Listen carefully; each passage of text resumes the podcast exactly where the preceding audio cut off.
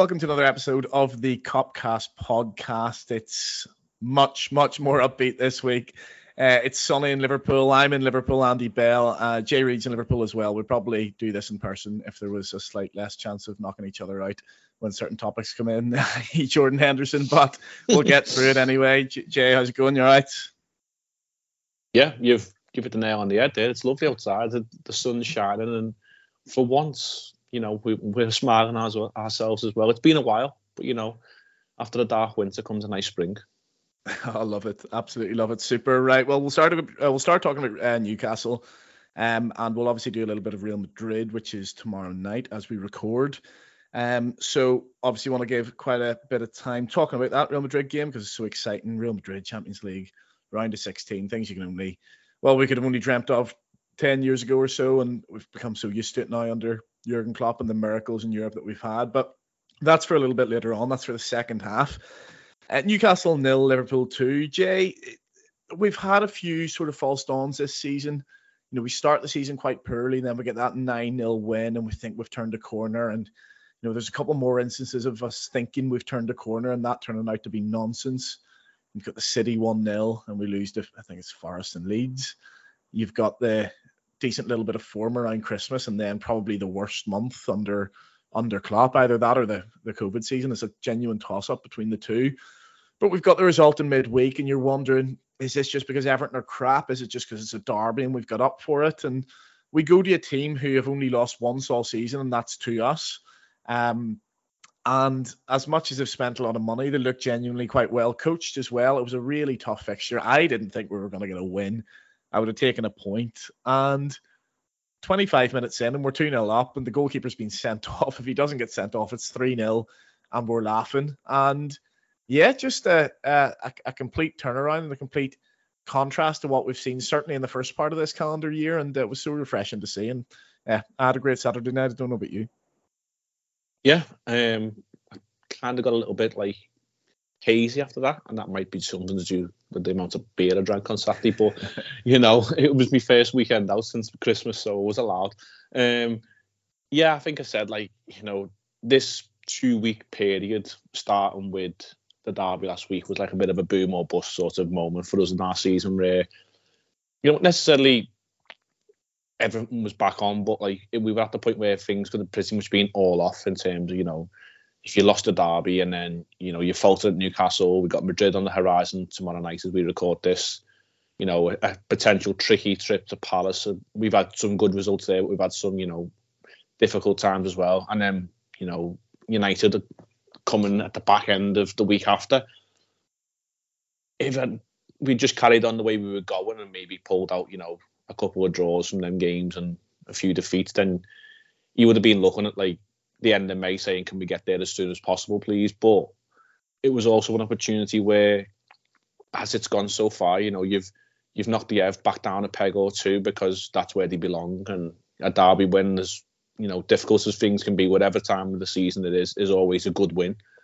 Um, at trips to Newcastle, as you rightly mentioned, only lost once all season, the best defensive record in the league up until that point. I think it was 13 goals they conceded, and two of them were against us at Anfield. So, you know, 11 goals across what would have been 21 games for them in the league is is no record to be sniffed at. And yeah, you, we went there, and I think the term I would use to describe that result would be very professional. We we rolled our luck at times, but we took our opportunity and our chances, which we've not been doing in in recent weeks. And you know, big goals for players who've needed them. Like I felt Darwin was a little bit unlucky not to get a goal in the derby, and his performance maybe needed one. And you know, he did get one on Saturday night. The opener is it's always a big goal in any game, but you can see how much it means to him, and you know the, the little video of him being so happy with the fans chanting his name just sort of fills you with confidence that that lad just does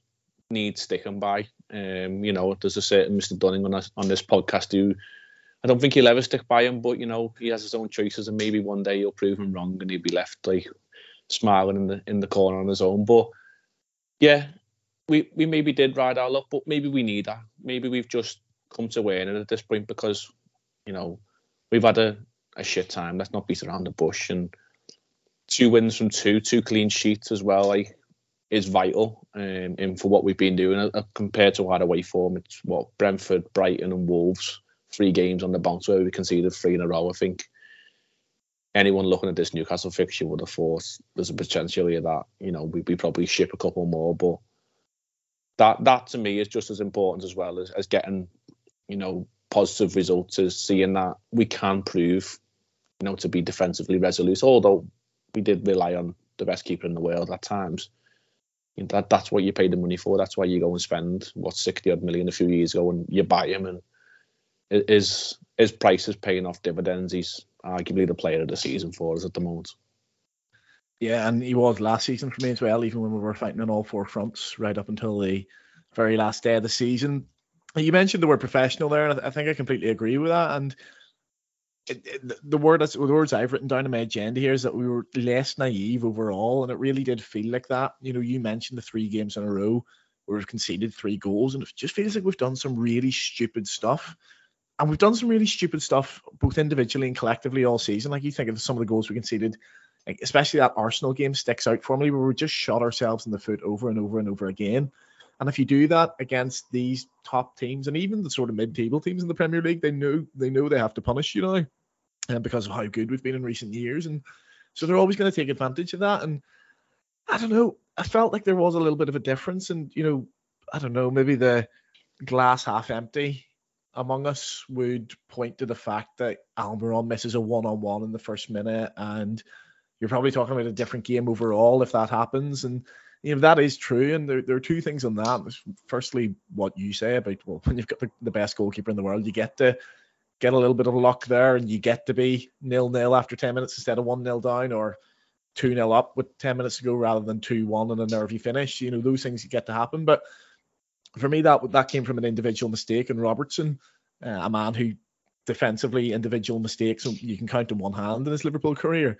And then the, this, the only other big chance they have is the Wilson one at the end, and that comes from a silly mistake from Firmino, probably just lacking a little bit of match sharpness. I, I felt as a collective, you know, yes, they had a little bit of pressure first 10 minutes, but we had enough men back to deal with it. We were structurally good enough to deal with it. And, uh, and you know, we deserve to, to, to sort of come through that first period. And that's what we haven't done in those three uh, away games recently. And I don't know, I, I felt there was a little bit more nice about us uh, on Saturday, and that gave us the platform to go and uh, and get the goals and for the for the front players to work the magic as it did.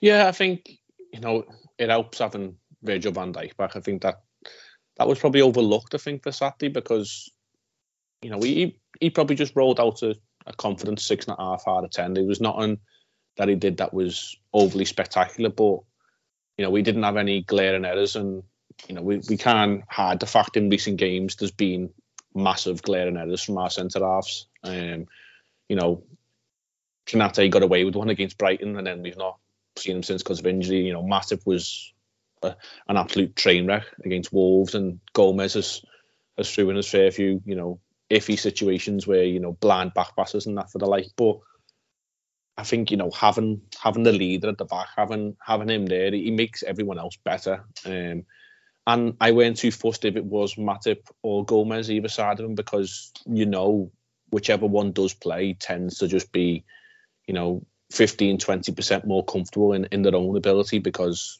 Virgil is there. And, and likewise, you mentioned Andy Robertson.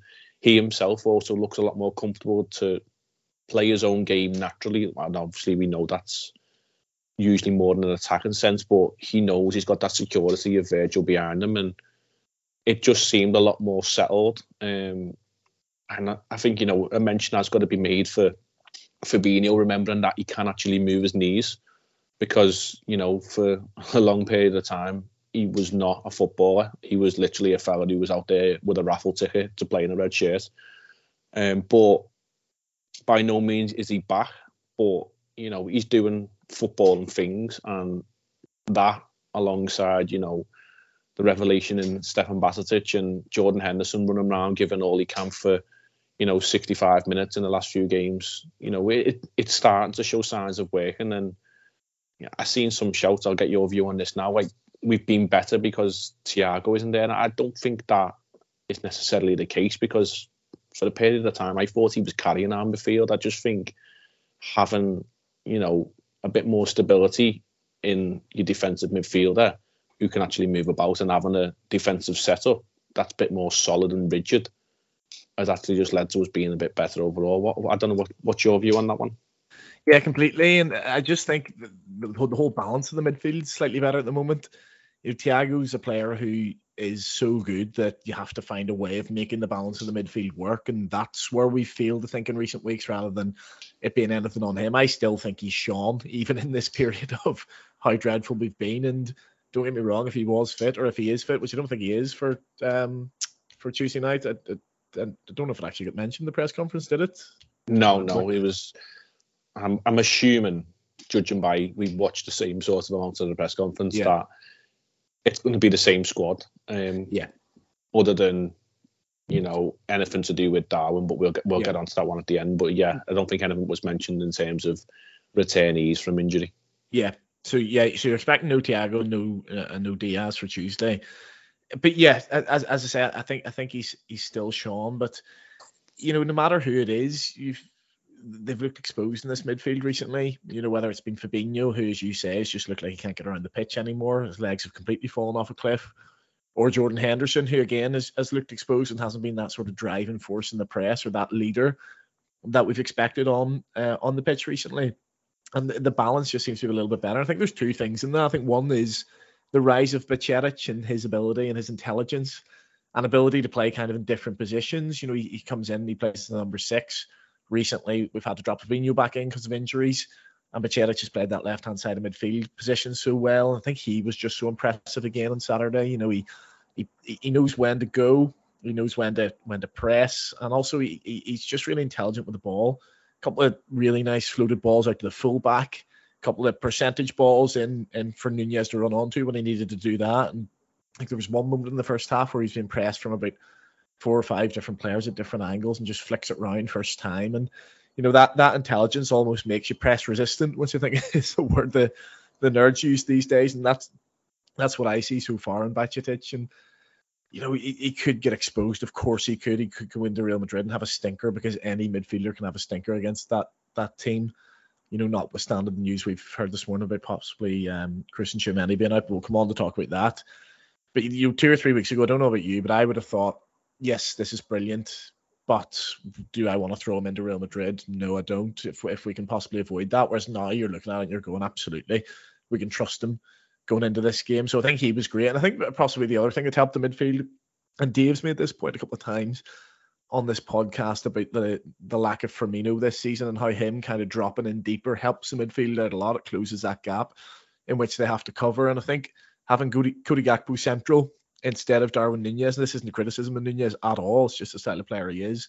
But Gakpo's a little bit more Firmino. He drops in. He doesn't have that pace, so he does. He isn't going to run in behind. Um, obviously the second goal is the the the antidote to that, but that's that's slightly different. It's a it's a built up period of play.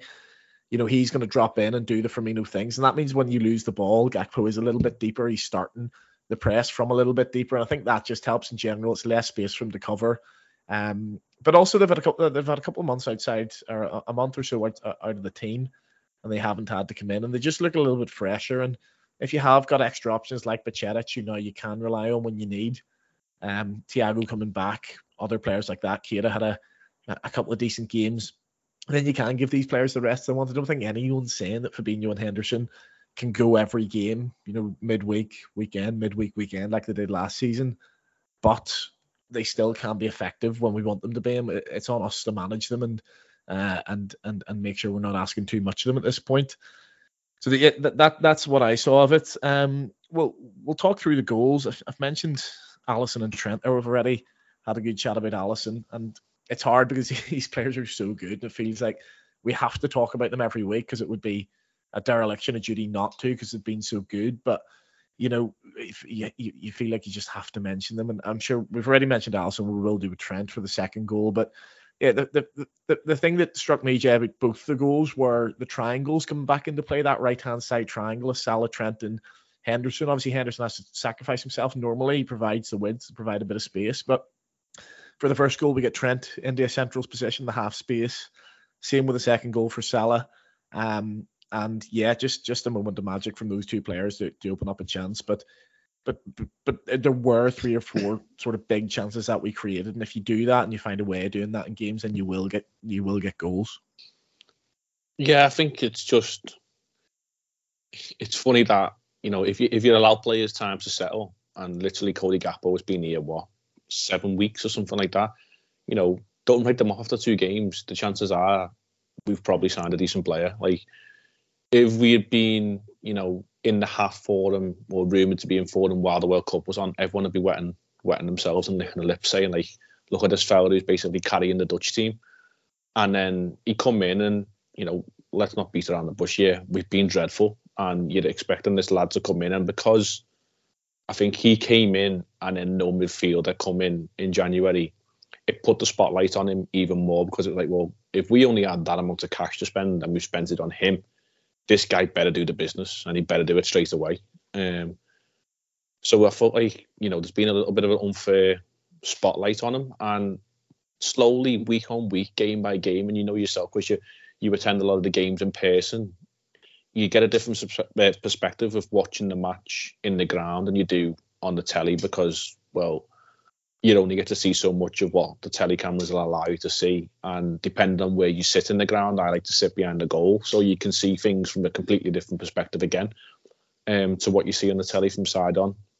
You'll notice like the movement of him, it's becoming more, not, not instinctive, more, more like um, driven towards what we want. It's like he's not just playing off you know, I think this is the right thing to do. It's more like instructed and guided, and there's a there's a purpose for the way he's moving. And as you said, that dropping and linking into midfield, like the Firmino esque sort of role, and being able to carry the ball, like it, it's quite underwritten as a quality of him. Like the size that he is, he moves very sort of gracefully. He moves more like a you know a sort of number 10 like a 5 foot 10 5 foot 11 sort of number 10 not a 6 foot 4 big lad who's played outside on the wing or down the middle. He's very graceful on the ball. He's technically very sound. So he, he has given us that ability, and I think it was mentioned today by Klopp. Uh, sorry, by Cody himself in his press conference that when he spoke to Klopp, he said he could play left and he could play central. So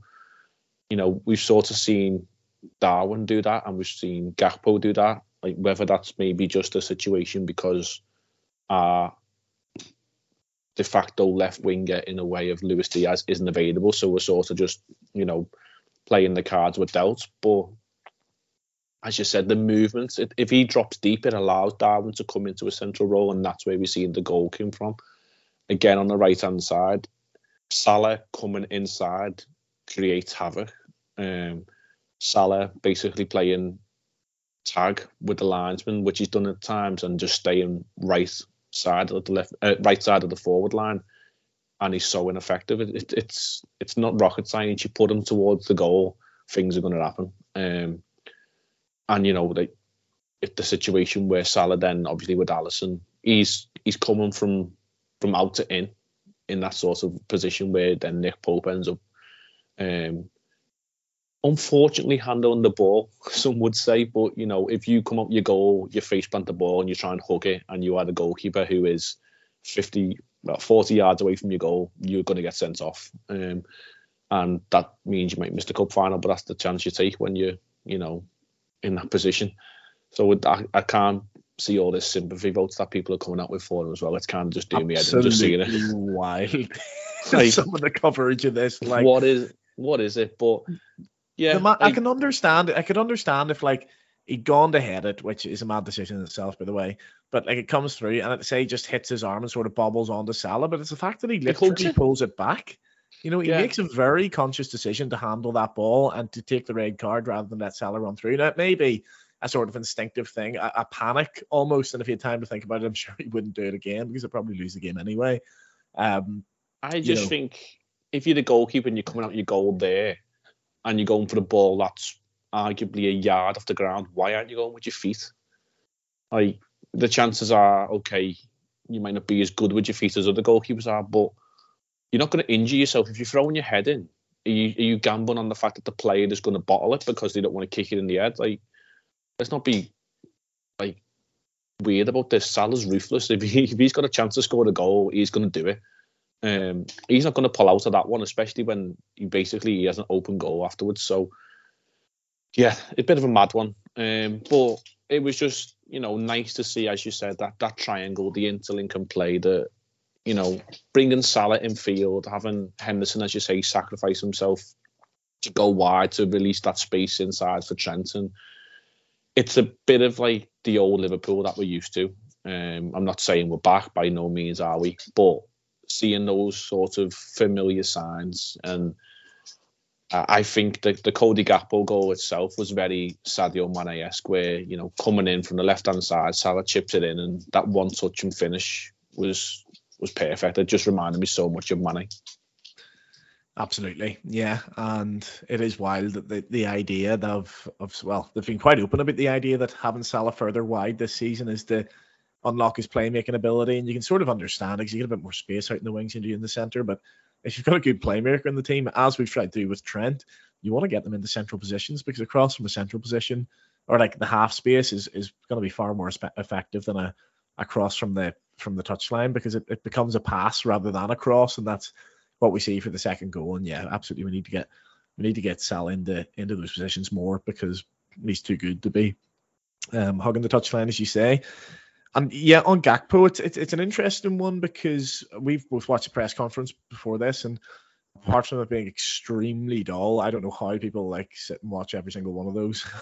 Obviously, off this week, and I certainly don't feel like I'm missing anything by missing these press conferences by being in work all the time. But um, it, it was interesting. Just one of the things that the journalists asked, which was, you know, where does Gakpo see himself playing? He said he had a conversation with the manager when he came in, and um, the manager basically said to him, you know, I, am not sure. I'm not sure. I, I, see you as playing both on the wing, uh, on the left wing, and in the in the center. So like this whole thing about a uh, the grand plan the whole time was to turn him into Firmino. I'm not too sure if that's right. That may still happen they may still have had a look at Gakpo when they've got him on the training pitch and think, goodness me, actually, yeah, this is the perfect replacement. Um, but either way, you know, we haven't seen the best of him on the wing. I'm sure when we need to use him on the wing, we will. And given our injury record under Klopp, we'll have to at times. But yeah, I'm excited by by what I saw. And obviously, it was quite understated. There's a moment of class for the goal, but just a couple of, of, of understated things as well, like his his weight of pass. Um, at times just shows there's a top quality player in there. And yeah, hopefully he can he can use the rest of the season to develop in that role and then maybe take it on full time um, next season and, and, go for some trophies. We'll start to bring in a bit of Real Madrid chat now. Um, and I can't. I suppose we'll do a bit of a hybrid between Newcastle and Real Madrid on this point because we've obviously just watched the press conference, which fair play, it was your idea. I wasn't even aware it was on, but we've got a little bit of news on Nunez and I don't have the exact quote in front of me, but what I took from it, Jay, was it sounds as if as if there's probably not going to be any Nunez from the start, whether he can make the bench or not. Um, I'm not sure. I think they said to make a decision late. Um, and that's a blow because not only is he a threat in behind, obviously he's, he's got his goal now as well, which he hasn't had for a couple of weeks, I don't think. And um, and you know he'd be he'd be raring to go for that game. He'd be relishing that game. It's one of the reasons I'm sure he would have come to Real Madrid to be in these uh, in these latter stages of the Champions Leagues and have a genuine chance of of winning those ties. Um, but I suppose if he is out for this or can't make it from the start, that half hour we saw of Jota is just so encouraging as far as I could see because I thought, you know, without being spectacular or with you know he looks quite bitty and awkward in the ball sometimes and he's a bit of a Suarez-esque player in the sense that he, you know he's he loves he, he relishes those ricochets and the, the really awkward parts of play. But I thought he pressed so well. And you know, him and Firmino come on and straight away they forced the goalkeeper into kicking it out of touch. Um, and a couple of times we just blocked off a passing lane and made it really awkward for them. And I just thought like we've really, really missed that this season. Um, with him playing off the left, at least having that option. Um, so he's got half an hour under his belt. I'm not sure how much time he got in the derby because you mentioned a haze. I was certainly in a haze for the second half of that game with the amount of beers I drank that night. But if, if Nunez is out, you know, Jota's impact and, and how he is, it's, it's almost come at a perfect time because I think he's now ready to come in and play 70, 80 minutes. Um, and yeah, I, I, I just really fingers crossed he stays fit and, and can make the impact we all know he can have in the second half of the season. I don't know if you're as excited about him coming back as I am. Yeah, we've missed him. Um, 20 minutes he got in the derby, by the way. Uh, so that's 50 minutes across two games, roughly, in, what, six days, five days. Um, I, I thought, yeah, he, as you say, I think it, he was scrappy in in possession, and you know he, he didn't look didn't look clean in, in many things, but he's rusty. He's bound to be. He's been out for a while, but this is this is the opportunity that we've taken. We've given ourselves, you know, in the last two games, two 0 leads. You can bring him off the bench, and you can allow that rust to be worn off. Like it would be a lot worse if we were, you know, one 0 down in those two games, and you're looking at a rusty Diogo Jota to come on and say, "Do us a favour, mate, go and rescue that game for us." You know, we, we've we've we've given ourselves the luxury to bring him on and bring Firmino on as well in both of them games, and you know, it it's going to take a few weeks, but if Darwin can't make it, then yeah, like Diogo is, is the guy you sort of look to, and I, I wouldn't be surprised if he even went for more of Jota down the middle and Gakpo left.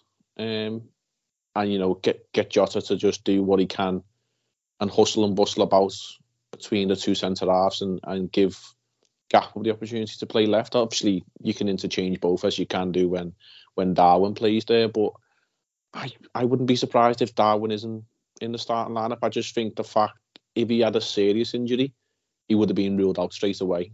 Um, you know, if he had a you know a fractured collarbone or you know a dislocation of the shoulder, that he would have just been, you know, straight up. Klopp would have said, yeah, like Darwin's a no for this game. But the fact that like it's a there's a chance and we'll see. I just think he's playing a bit, you know, a bit clever here, Klopp, and I wouldn't be surprised if when the team sheet drops someone like that, that Darwin does start and you know, he's a chaos monster. I think that's the best way to describe it. And he is looking a little bit bit bit more organised in what he's trying to do. There's there seems a bit more of a an intention to his game. Um, and then the goal will have done him the world of good. I, I still think, I still believe that this this season there's a moment where he's going to fire one in at the Kop end. It could well be tomorrow night. He might be saving it for for another game later on in the season where he's just going to go absolutely mental, and you might just see him strip absolutely bollock naked, um, because he's just off his head. Um, so we, we've got options, which is what we've not had in the last few weeks. So I feel a little bit more comfortable in whatever the starting eleven is tomorrow.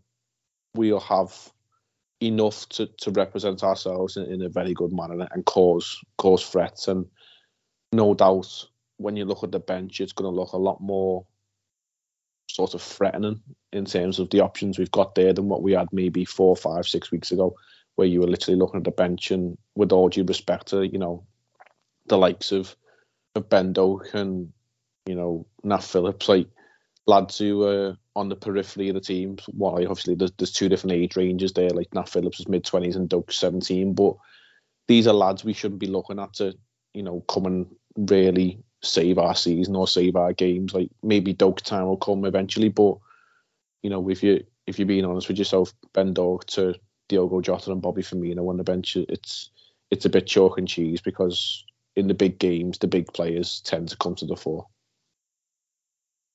Yeah, spot on, and um, bit of an update from from Real Madrid as well because I was I was just having a look there, and the, the news has come this morning that no Kroos or Tchouameni. It would seem as if they haven't travelled. I'm not sure if that's official. Um, yeah, they haven't came. They haven't travelled, and I, I was having a look actually just quickly as you were talking there through Real Madrid's form. Um, they're eight points behind Barcelona. Um, hardly a vintage Barcelona team either. They did win at the weekend, and Karim Benzema wasn't in the squad either. And I've just had a quick search, and it suggests that um, he's sort of 50 50 for this as well, although it seems like he's travelled because, well, basically, we'd know if he hadn't. Um, so their, their team for the weekend, uh, just to give people a bit of an idea um, of what we're going to be up against Courtois, Militao, Rudiger, Nacho, Alaba, Modric, Camavinga, and Ceballos, um, Valverde, Rodrygo, and Vinicius. Now it is a really, really good team. It's a t- it's a really dangerous team. It's a team that can hurt us. But I had this chat with Dave a couple of weeks ago, and I suppose the narrative's a little bit different now after these two wins than what it was back then. But you know, as much as Real Madrid have DNA in that competition, um, so do we. And you know, we've got Anfield first, and with a couple of their players injured, um, and with us being in a bit of form coming here, like you would never back against us. I don't think you'd back either. You, you don't think you'd back against either team winning this tie and going on to win the European Cup. I know that seems absolutely mental and ludicrous given the the season that we've had, but you wouldn't back against it at all. And it's an awkward one, isn't it? Because you know what what's a what's a great result on on on, on, on well tomorrow night? Is it is it any win? I would suggest any win I would take, especially with the, the away goals not counting for anything anymore. You know, three one's as good as two nil, and I suppose that means you can be a little bit more attacking in your approach, possibly. Not sure how Klopp feels about it, but you know, it's it's one of those, isn't it, Jay? Where even if you if you win two 0 or even if you win three 0 I don't think there's any scoreline under six or seven which would have me nailed on, confident that we were in the quarterfinals because anything can happen at the Bernabeu. Um, so how are you feeling about this generally? And I suppose for me, couple of weeks ago, you, would probably thought we'd have had no chance barring an Anfield miracle, but we certainly have a. I, I would give us around a 50-50 chance at the minute. I don't know if that's naivety from me. No, no, I think that's fair. Like, as you said, like it's Real Madrid the European Cup, it's Liverpool and the European Cup. Like it's just there's there's teams that are synonymous with it. Like and you know, we are two of them. I think that you know you might look around at Europe and there might be a, a small handful of other clubs that you could like say I've got this pedigree for the European Cup, but there's really not many. Um, the away goal rule, as far as I'm aware, doesn't count anymore. Um, so yeah, you know, like, so you know, I would like I would love um, to come away from this game with a couple of goals to the good. Like, you know, and as you said, by no means, like, unless we absolutely smash, smashed them like 5 6 nil, would you go to Bernabeu thinking, you know, we, we've got one foot in the second, in the, the round of eight. But the second leg is three weeks away. A lot can happen between now and then. Players can get injured, players can return. Um, you know, the opportunities presented itself where they are slightly weakened, but you know the, the fact of the matter is they're going to put a team out there, and I think it's probably going to be Antonio Rudiger's the only one who's not won the European Cup in their squad at them, because um, I think he was at Chelsea when he won it. Am I right? Yeah, he's only joined this year. When they put up the stats of like individual players to have uh, who have the most European Cup wins, it's just basically this Real Madrid squad. Yeah, yeah. So like you know, they've all got experience of going the distance and winning the trophy. Um, you know, when in our team, there's, you know, there's there's a proportion of it that that have, but there's a proportion that haven't. There's a proportion that have came close um, in recent times, and you know, unfortunately, those losses have ended up being to Real Madrid on under circumstances much out of our control, especially in the Paris situation and you know the the situation in Kiev with uh, Loris Karius, who normally might get the chance for a redemption in the cup final next week. We'll we'll see that one. Um, thanks to Nick Pope's actions in the in the game that we just spoke about. But I, I just think what we've given ourselves in the last two performances is the hope that you know not all is lost. I think. As you said, a couple of weeks ago, we, we probably would have circled this tires. let's just go into it and see what we can do.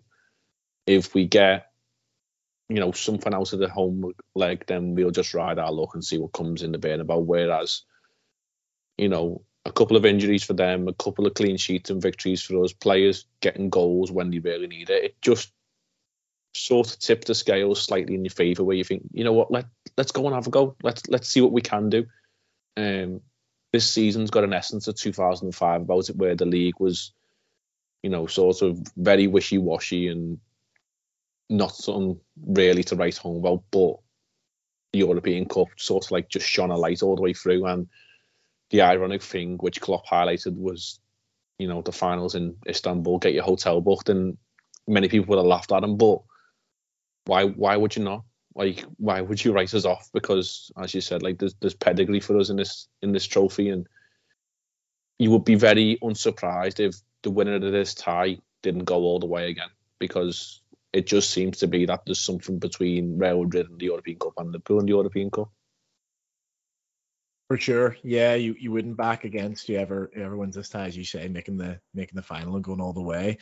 Um, yeah, it's I suppose I, I'm always glass half full, so I was always looking forward to this game, and even if we were still getting beaten 3 0 3 1 in every league game, I, would have come into this with a bit of hope because it's European Cup. And as you say, yeah, it, it, the parallels to 2005 are actually are actually there, aren't they? You mentioned that. And I think, you know, the, the, the five years before 2005 were absolutely nothing like the five years we've had before this season, but it, it has been that beacon of light in a, in a league season. And you know, in 2005, we had to play teams like Real Madrid, who everyone wouldn't given us a, a hope against. Everyone would have said, you're going to get smashed. And, you know, we came through Chelsea, Juventus, and AC Milan against all the odds. And it would be against all the odds if we um if, if we did come through against Real Madrid. And that's the way that's the way I personally like it with Liverpool in Europe. You know, like last season, as good as it was in Europe, we didn't really have that even a single big game at Anfield, really, because Villarreal, a shock that they made the semis. Benfica are a good side, and you know they, they will be a good side if we get them again. But for, in terms of the European Cup quarter final, you take it all day long. I can't even remember who we had in the round of 16. Was it Inter? Who, yes, big name. Yes. We were 2 0 up from the home leg anyway. So, you know, it was hardly it was hardly a, a, a, a, huge Anfield experience that night. Whereas this season, you're going into this and our backs are up. And as I, I was thinking, it was mentioned to you earlier, Man City in recent years is the only fixture we've gone into where we're not favourites for. Well, we're not favourites for this, and you know, you really, you really wouldn't back against us. Let's have just have a bit of chat um, tactically about the the game that's um, that's coming up before we name our teams, and then we wrap up. I suppose, you know, historically, you know, historically in the last five years, recent history, we've had uh, a few problems against Real Madrid. We've obviously lost the the two finals in Kiev and Paris and then we've we've lost them in uh, the COVID season, where Nat Phillips I think played and Vinicius just tore him apart. And as much as we're not going to have Nat Phillips in uh, in the team this um, Tuesday night, fingers crossed. That night it was it was very much let us have the ball, and then when they got it, it was just vertical passes to Vinicius, and Vinicius can can cause any defender problems, and it wasn't purely on Nat Phillips that we went out that night, but you know, he is the real threat. And uh, I suppose without Kroos and Tchouameni, they'll probably sit back that little bit more than what they normally would and try and find him in the break. And it's going to be hard for us to get the balance right between um, the, the, possession that we're probably likely to have um, and also, um, you know, protecting against that threat because you want to go for it. You want to go for the jugular. You want to make the most of that first 20, 25 minutes when Anfield's going to be at its loudest. It's going to be loud all night, but the first 20, 25 are, are, are, going to be the loudest, especially if you give us something to cheer about and we have a bit of a bit of the play. So how do we get that balance right between protecting against their, their threats of the likes of Vinicius and Benzema, but also making sure we make the most of uh, our home advantage in this tie? Uh, midfield is it's so cliche, but it's actually so so much vital to, to the outcome of this result. It's where the game won and lost. Um, we're going to have to be really diligent in terms of if we are going to have the majority of the ball, which I think Klopp said himself maybe in the press conference, like Real Madrid are quite happy to to let you have the ball.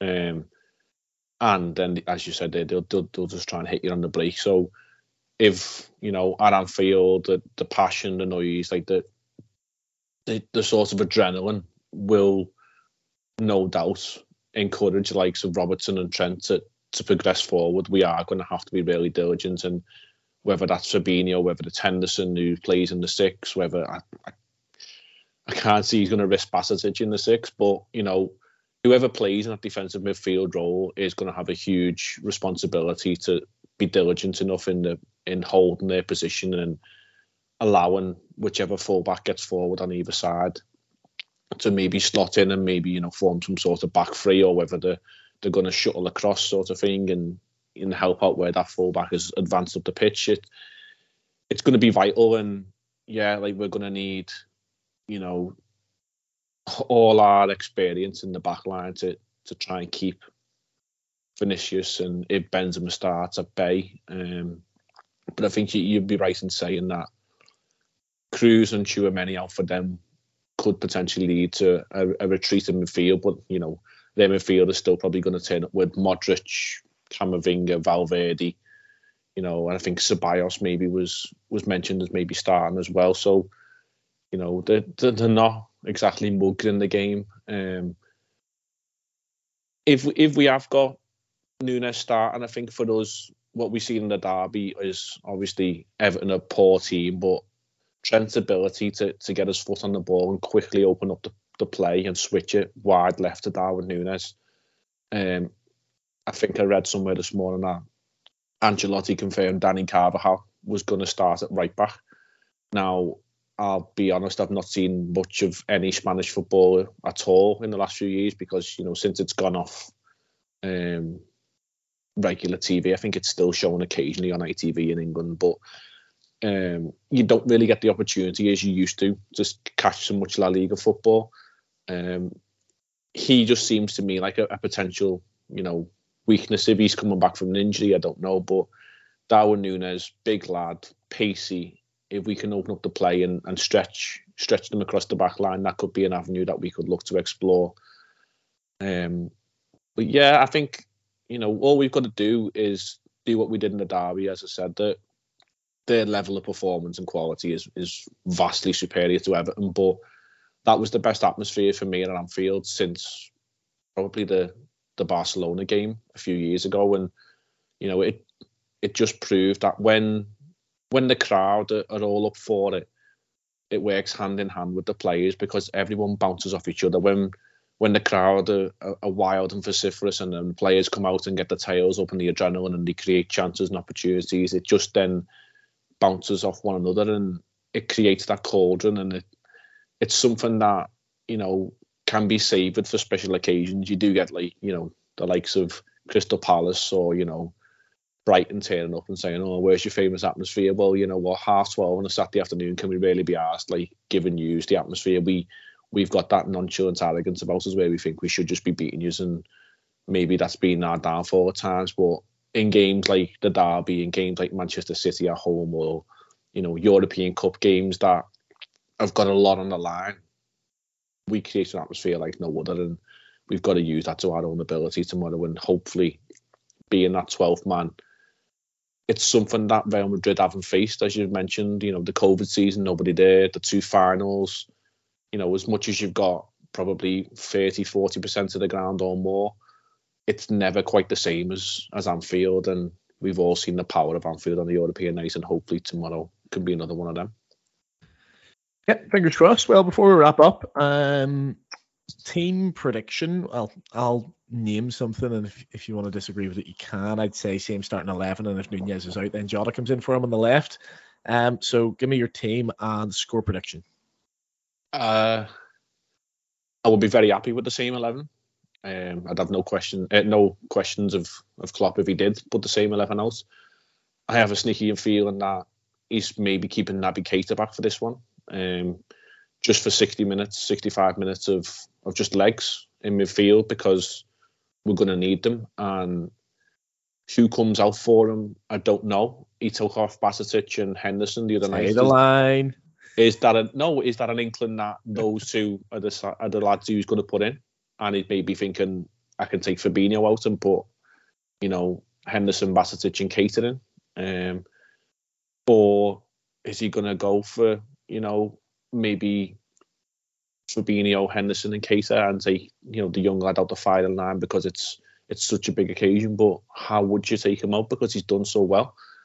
Um, that would be my only you know potential curveball. Um, and as you said, if if Núñez isn't fit to start, then yeah, Jota should be for me the, the, the straight option that comes in because you know he's he's he looks a little bit more ahead of of where Firmino was at the current time, and you know we all know like Bobby can have his moments, but if the ball is dropping to someone in and around the 12 yard mark around the goal, I'd probably put more money on Diogo Jota slotting in the way than Bobby Firmino.